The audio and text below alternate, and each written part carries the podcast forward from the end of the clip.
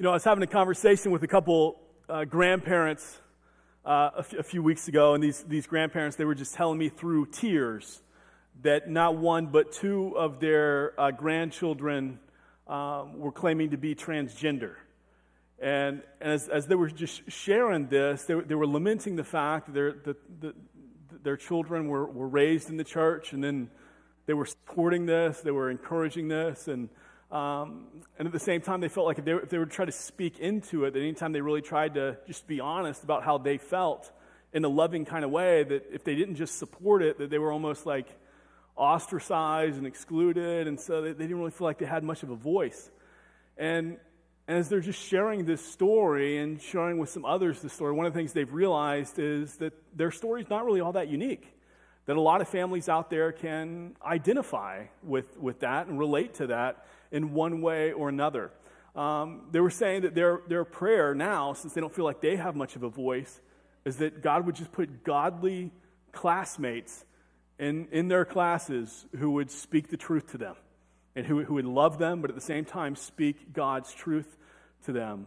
Um, and, and, as the conversation kept going, they, they also began just asking like, how are we supposed to live in this culture, you know? And, and what do you make of a, of a government that supports, and not just supports, but encourages and celebrates transgenderism and abortion and things like Like, what do you do with that? And essentially, they were asking the question that we're going to ask this morning How do you live in between God and Caesar? As it turns out, Paul actually has a lot to say about that. So let's check it out. Romans 13. Romans chapter 13, verses 1 through 7. Paul writes, Let every person be subject to the governing authorities, for there is no authority except from God, and those that exist have been instituted by God. Therefore, whoever resists the authorities resists what God has appointed, and those who resist will incur judgment. For rulers are not a terror to good conduct, but to bad. Would you have no fear of the one who is in authority? Then do what is good, and you will receive his approval for he is God's servant for your good. But if you do wrong, be afraid, for he does not bear the sword in vain. For he is the servant of God, an avenger who carries out God's wrath on the wrongdoer. Therefore, one must be in subjection not only to avoid God's wrath, but also for the sake of conscience. For because of this, you also pay taxes. For the authorities are ministers of God, attending to this very thing. Pay to all what is owed them taxes to whom taxes are owed, revenue to whom revenue is owed, respect to whom respect is owed, honor to whom honor is owed. Okay, so Paul is writing this during the time of Rome. And when he's writing this, Nero is in charge of Rome. And if you know anything about Nero, he was a really wicked emperor, okay? Uh, he, was, he was immoral in just a host of ways. He celebrated relationships with both men and women. He killed his mother.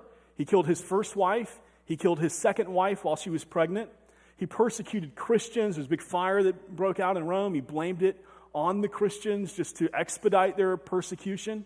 Um, idolatry, adultery, pedophilia, it was all rampant throughout first century Rome. It was, a, it was an evil place, it was a nasty place. And it's in this context that Paul is writing about how we are to relate to our government. And it's, it's interesting, his thesis and what he's really banking this on stems out of Romans chapter 12.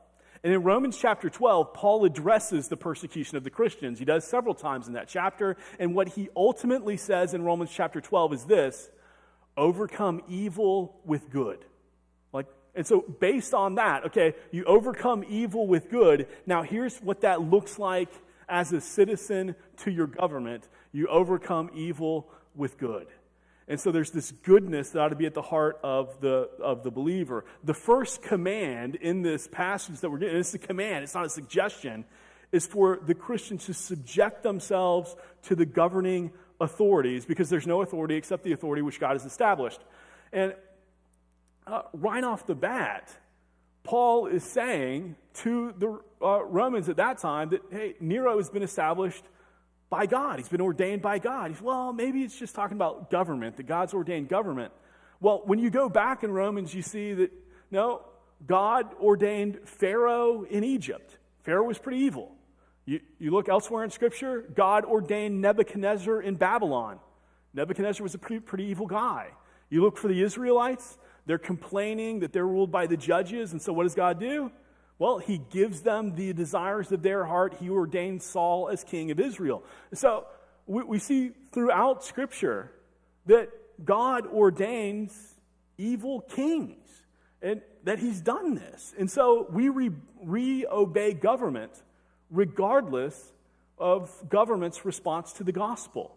Why? Because a moral government, a Christian government, a good government is not necessary for a thriving church.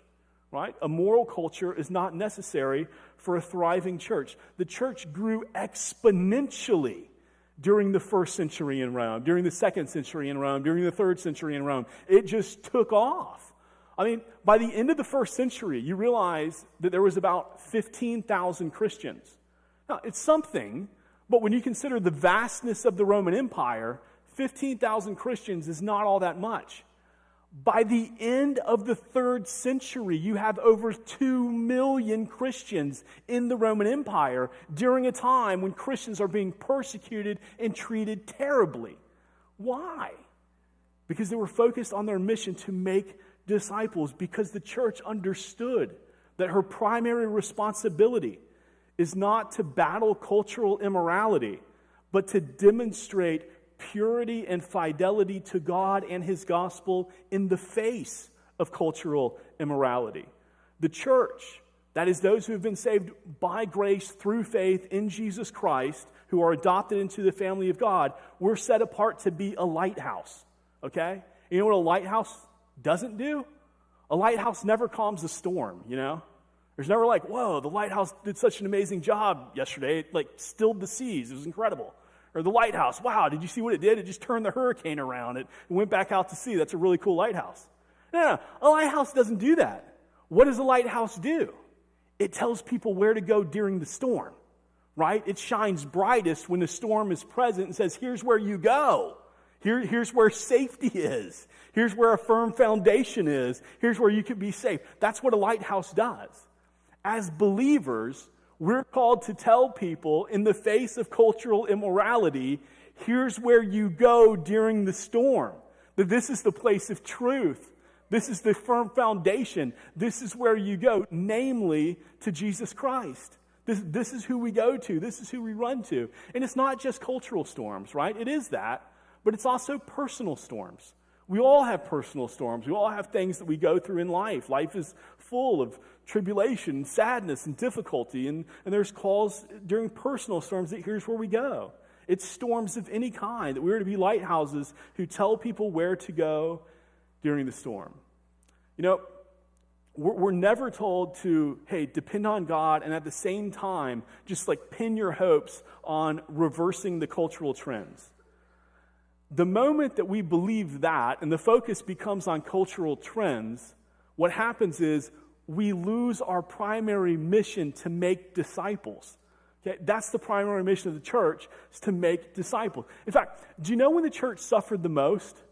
Well, let me just tell you, when the church suffered the most, on the heels of the third century, when the church is exploding, and by the end of the third, third century, you have over 2 million Christians. In the fourth century, what happens is, the very beginning, the Emperor Constantine, he sees that now Christianity is the dominant religion of the day. And so he legalizes Christianity. By the end of the fourth century, Christianity was so prevalent in Rome that Christianity was not only legalized, then Christianity became the state run religion. So now, in order to take part in like greater public life, you had to be baptized you had to attend a church, be a member of a church, and this type of thing. And perhaps the biggest tragedy of all is that during this time, what happened was there was a shift in the way people thought about church. Church no longer was who we were, it became the place you went. And so language about church shifted to, hey, are you going to church? Did you go to church? Uh, and that kind of thinking, instead of, hey, church is who we are. Sadly, this type of thinking still pers- persists in the church today. That a lot of people, they think in terms of going to church instead of being the church because they don't understand who the church is. And it's a people, it's not a building. And so you have all this taking place, and this is the storm that was happening. And yes, it was a storm. And, and one of the church leaders who stood up at this time to, because he saw what was taking place in the church, because it was not just legalized, but now it was state run, uh, Augustine of Hippo, he said this. He reminded the church that the city of man will one, be, one day be destroyed as God creates a new heaven and a new earth, and that the city of God will last forever. So, in the meantime, in the here and now, you give your lives to the city of God, will, which will endure forever. And so this raised another question. Okay, if we're going to give our lives to the city of heaven, which lasts forever, does that mean we can just kind of like pull away from the culture that we see today and just maybe like build a monastery somewhere? And so all these monasteries start popping up because we're just going to remove ourselves from the broader culture? No. Why? Because we are in the world but not of the world yes we're citizens of heaven but we're ambassadors of jesus christ here on earth so we go and we interact with people now are there times when you disobey government yeah, there are. I mean, when, when government gives a law that violates the law of God, yes, you disobey. Mean, you, you see that throughout the scriptures. I give you several examples, right? In Exodus, uh, there's an edict that goes out. You got to kill all the Hebrew baby boys. And what do the Hebrew midwives do? They say, no way, we can't obey that. Why? Because it violates the law of God. We just studied through the book of Esther. And the edict goes out. Hey, everybody's got to bow down and worship Haman. And Mordecai says, I can't do that. Because why? It violates the law of God.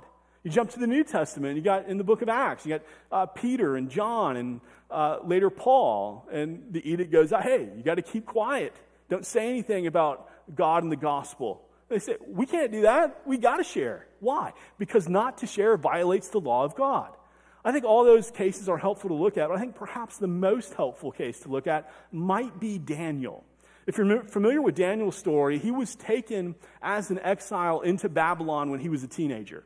And as a teenager, Babylon, they had the, the thinking of the day was, hey, we're going to take the best and the brightest from the places that we conquer, and we're going to indoctrinate them and make them the best and the brightest Babylonians.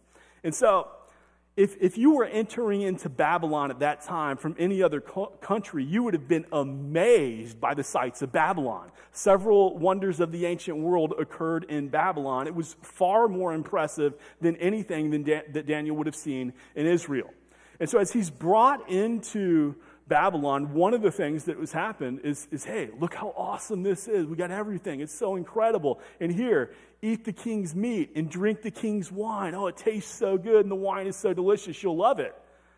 And what does Daniel say? He said, no, I can't eat the king's meat. Why? Because a lot of the king's meat was from animals that were unclean and at the time violated the law of God. So I can't do that. And I can't drink the king's wine. Why? Because the wine had been offered to idols before it was offered to a king. It violates the law of God. I can't do that. At the same time that he's saying no to this, as he's being indoctrinated, one of the, one of the things that they did at the time was they give anyone who they're bringing in a new name. So Daniel is given the name Belshazzar, okay? Daniel means God is my judge or God is my ruler. Belshazzar means Baal's prince. All right? So every time Daniel hears his new name, Belteshazzar, he's just being subtly reminded that, hey, your God is not so big, not so strong, not so powerful. But Baal, look at all of this. He is strong, he is mighty, he's in charge of all of this, and you are his prince. How honored are you? Right? Do you see the indoctrination here? But you know what you never read in the book of Daniel? That Daniel refuses the name.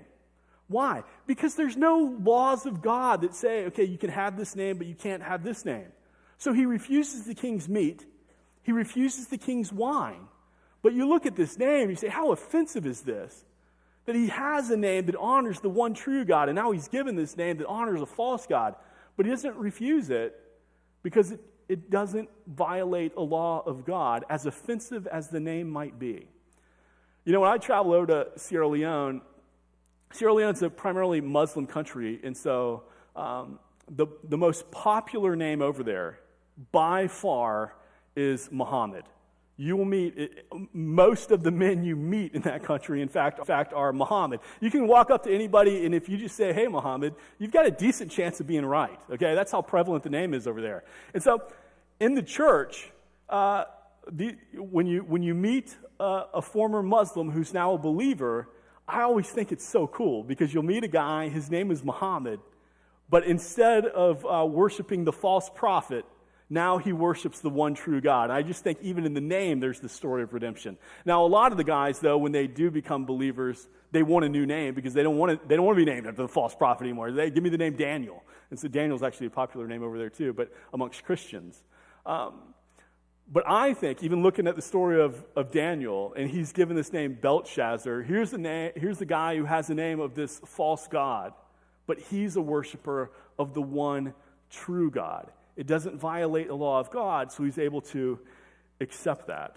Um, you know, as, as, we, as we dive into this, we, we understand that we obey laws and ordinances and edicts, no matter how frustrating they may be, even how offensive they may be, as long as they do not violate the law of God. And Paul, he's underscoring this point in Romans 13. by the way, it's not just Paul who says this. You read 1 Peter, Peter says essentially the same thing. Um, but to resist authority is to resist those that God who ha- has appointed. Even if you don't like the authority, as long as it doesn't like, violate the law of God, says, hey, you, you must obey or you receive condemnation. As you read that, you know, one of the things you, might be thinking is, well, it just depends on who the emperor is, you know? If it's Nero, I'm going to have a real hard time. But if, even if Rome had like a moral guy, he didn't have to be a believer, but if he's just moral, like that would be a whole lot easier to obey what he's saying. Well, Paul essentially addresses this back in Romans 1 and 2. Okay, in Romans 1, uh, Paul's talking about how, how, people are given over to this depraved mind and they exchange what is good for what is wrong and they call evil good, good evil. They practice all kinds of sexual immorality and all this kind of stuff. And what does Paul say? Those people will experience the wrath of God. Then you flip over to Romans 2. And Paul writes, hey, okay, so you're moral and you're trying to obey the law. But if you're only moral on the outside and you have not been made alive on the inside, well, you stand condemned as well. That outward morality is not enough. And so, so Paul, what he's getting at is he's saying, hey, God is not in the business of making bad people good. He's in the business of making dead people alive. The, the, the, the mission of the church is not to make bad people better. It's not to make people more moral. It's not even to make converts. The mission of the church is to make disciples. And by the way, once you begin to make disciples, everything else falls in place because their worldview changes. How they life, it changes. Everything falls into place when you, when you are uh, obedient to your primary mission of making disciples. And one of the ways that we expand our disciple making influence is by being excellent citizens. And this is what Paul is writing about. You're going to overcome evil with good, you're going to be excellent citizens. And after this call to submit to governing authorities, Paul writes a little bit about how governing authorities are to govern. I'm not going to spend a lot of time on this because uh, the purpose this morning is not so much to look at the role of government, but to look how do we live in between God and Caesar. But suffice it to say, what Paul says essentially is the role of government is twofold one, to discourage evil, and two, to promote what is good. Okay? That is essentially the role of government to discourage evil and to promote what is good. And so, Paul's also going to write, he's going to talk about praying for your government and things like this, which we should be. We should be people who pray for our, for our leaders um, frequently and often. And as we pray, what are we praying? We're praying, God, would you, would you give us leaders who, who have sound judgment, who can rightly discern good from evil, right from wrong, and would you give them the courage to govern and lead accordingly? That they would discourage evil and they would promote good. I mean, this is what we're praying for. Pray for a government to discourage evil and promote good. Now, up to this point, as you look at the first five verses here, this is so hard, right? This is not, this is not easy. This is difficult stuff because it shifts us from an attitude of like wanting simply to complain or pointing out the ills and just uh, lamenting uh, the, the, shortcomings of society to a people who pray and to a people who serve as a lighthouse and tell people where to go during the storms, cultural storms, and the storms of life. And that's hard. But verses, verses 6 and 7, that takes it up to even another level because now the focus shifts not merely to submitting to government, but to supporting government. Supporting government through the taxes that we pay and through respecting and honoring those who are in these positions. So it goes beyond support, uh, submitting to supporting. But that's, that's essentially it. How do you live between God and Caesar? You submit and you support. Now, one of the most unbelievable examples of this is also back in Babylon. Uh, Jeremiah 29 7, Jeremiah writes to the Israelites who have been exiled out of Israel into Babylon, and he writes and he tells them this that you need to work for the good of the city to which you've been taken as exiles and pray for, for her prosperity. I mean, that just sounds wild to us, right? I mean, can you, can you imagine just for a moment? Like, hey, you know, I think m- most of us are probably Americans here. And it's one of those things like, hey, if we talk bad about America, if we complain about something, you know, we can. But if somebody else does, watch out. You know, it's kind of like your mom, you know. If I want to say something about my mom, one thing, but if somebody else says something about my mom, that's fighting words, you know. And so, you know, that's kind of our attitude sometimes. But just imagine for a moment, like we want America prosper, good, all those things. But imagine with me for a moment that we're not talking about America, but that China were to come in and just to invade America and rip families apart and all these things, and that you were to be taken as an exile, taken back into China. And then God gives the command hey, here's what I'd like you to do. I want you to work for the good of China and pray for the prosperity of China. And you've just seen your country ripped apart. And your family's just been ripped apart. I mean, this is essentially what he's saying to the Israelites. You understand how hard this command is? I mean, it's extremely difficult. In the natural, it doesn't make sense, right? say, God, how could you give that kind of a command? I mean, I get support, but this seems like some kind of crazy level of support that doesn't even make sense. Like, how does that happen? How do you have that kind of a mindset? Well, it doesn't happen in the natural. It's living and seeing the world through the eyes of Christ. It's having the mindset of Christ. And the mindset of Christ is joy in all circumstances. Joy in all circumstances. You know, it's the, it's the key part of the fruit of the Spirit. It's all one fruit, but a key part of that is joy. Joy. Now, sometimes we miss it. And the reason why we miss it as believers, I think, is that we come to, to the Bible and we ask the wrong question first. That a lot of times the first question we ask when we open the scriptures and begin to read is, God, what do you want me to do? You know, what do you want me to just tell me what to do? And I'll, I'll, I'll try to do it. Just tell me what to do and I'll try to do it. And then we come across commands like this like, hey, support a government like Babylon or like China or a government that promotes and celebrates transgenderism and, and abortion and things like this. You know, how, how, how can I support this? How can I work for the good of a government like this? And so, and we struggle. And we read commands like, hey, uh, you know, love your enemies. Pray for those who persecute you. So how, how am I going to love them? I mean, I don't, know, I don't have a lot of enemies, right? I've had a few people in life who've been nasty to me in the natural, my response isn't, man, I love you. Thank you so much. You know, no, that, that's, that's not in the natural. That's not my go to, okay? So, so, how do you have this kind of a mindset? Let me, to explain it, let me, let me just put it to you this way. Steph and I, we've been married 17 years, okay? We love each other a lot. If you were to come up to me and you were to just ask me, uh, hey, Steve, what is Steph's philosophy of life?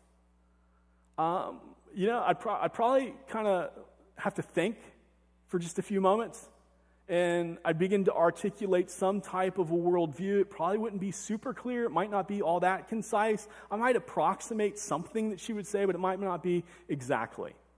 However, if this afternoon I go out to eat and I'm eating at a restaurant, she's not there, and as I'm eating, you know, what am I thinking?